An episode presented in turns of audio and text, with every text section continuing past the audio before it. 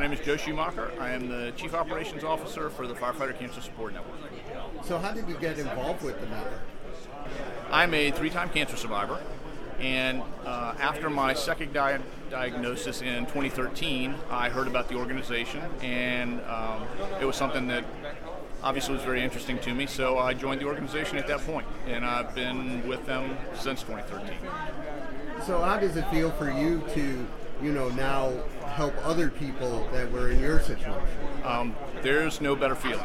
It, it's uh, I had a third diagnosis last July, and that was the first time that I had the opportunity to have a mentor myself.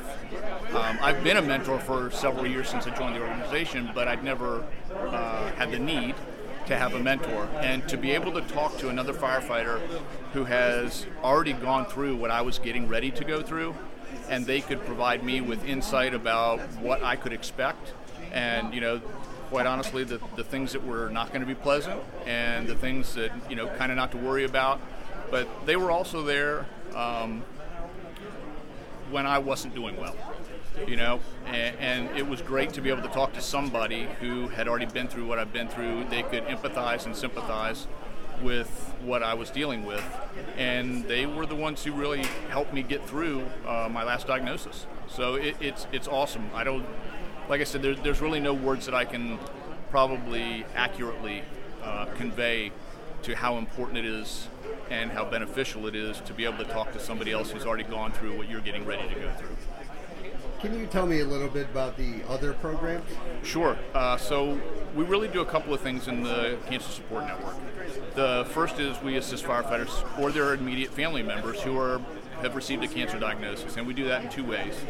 The first one is we have a toolbox which we provide, and in that toolbox, uh, there's things like hanging files because a firefighter or their family member quickly finds out that they get a lot of paperwork that's uh, associated with their diagnosis.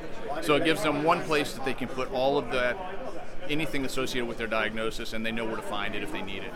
Uh, but the, the cornerstone, really, of the toolbox, as we call it, is it's called the Firefighter's Guide to Cancer Survivorship, and that is a 232-page manual that we've put together um, with information from firefighters like myself who have gone through it. And it's designed to take a firefighter from when they're diagnosed all the way through remission, hopefully. And it does that in several ways. Um, but some of the stuff that's in it is it uh, it gives the, the person who receives it uh, the, there's a section on questions you should ask your doctor, or you may want to ask your doctor, because I can tell you once you receive a cancer diagnosis, you kind of tune out for a while. Um, it's just nothing that any of us really ever expect. So there's questions that they can ask their doctor that they may not have thought of.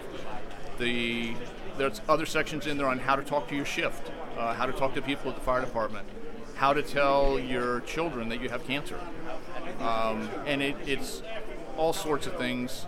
There's a huge glossary in the back, which I think is invaluable because when you receive a cancer diagnosis, you're going to hear a lot of terms that you may may not un- understand, and quite honestly, the medical professionals may not be able to give you a real good definition. So the glossary in the back is very beneficial to somebody who's received a diagnosis because it it helps them understand some of the terms that they may have heard. So the the manual is awesome. Um, the other things that we do though is we advocate for firefighters that have received a diagnosis. Uh, we also provide awareness and prevention education training. We'll come to anybody's firehouse uh, that asks us to, or their department, their training center, whatever, wherever they'd like, and we have about an hour and a half course that we talk about the science behind firefighters and what they're exposed to, and more importantly, the steps that they can take to reduce their exposures and hopefully therefore by you know reducing their chances of getting cancer.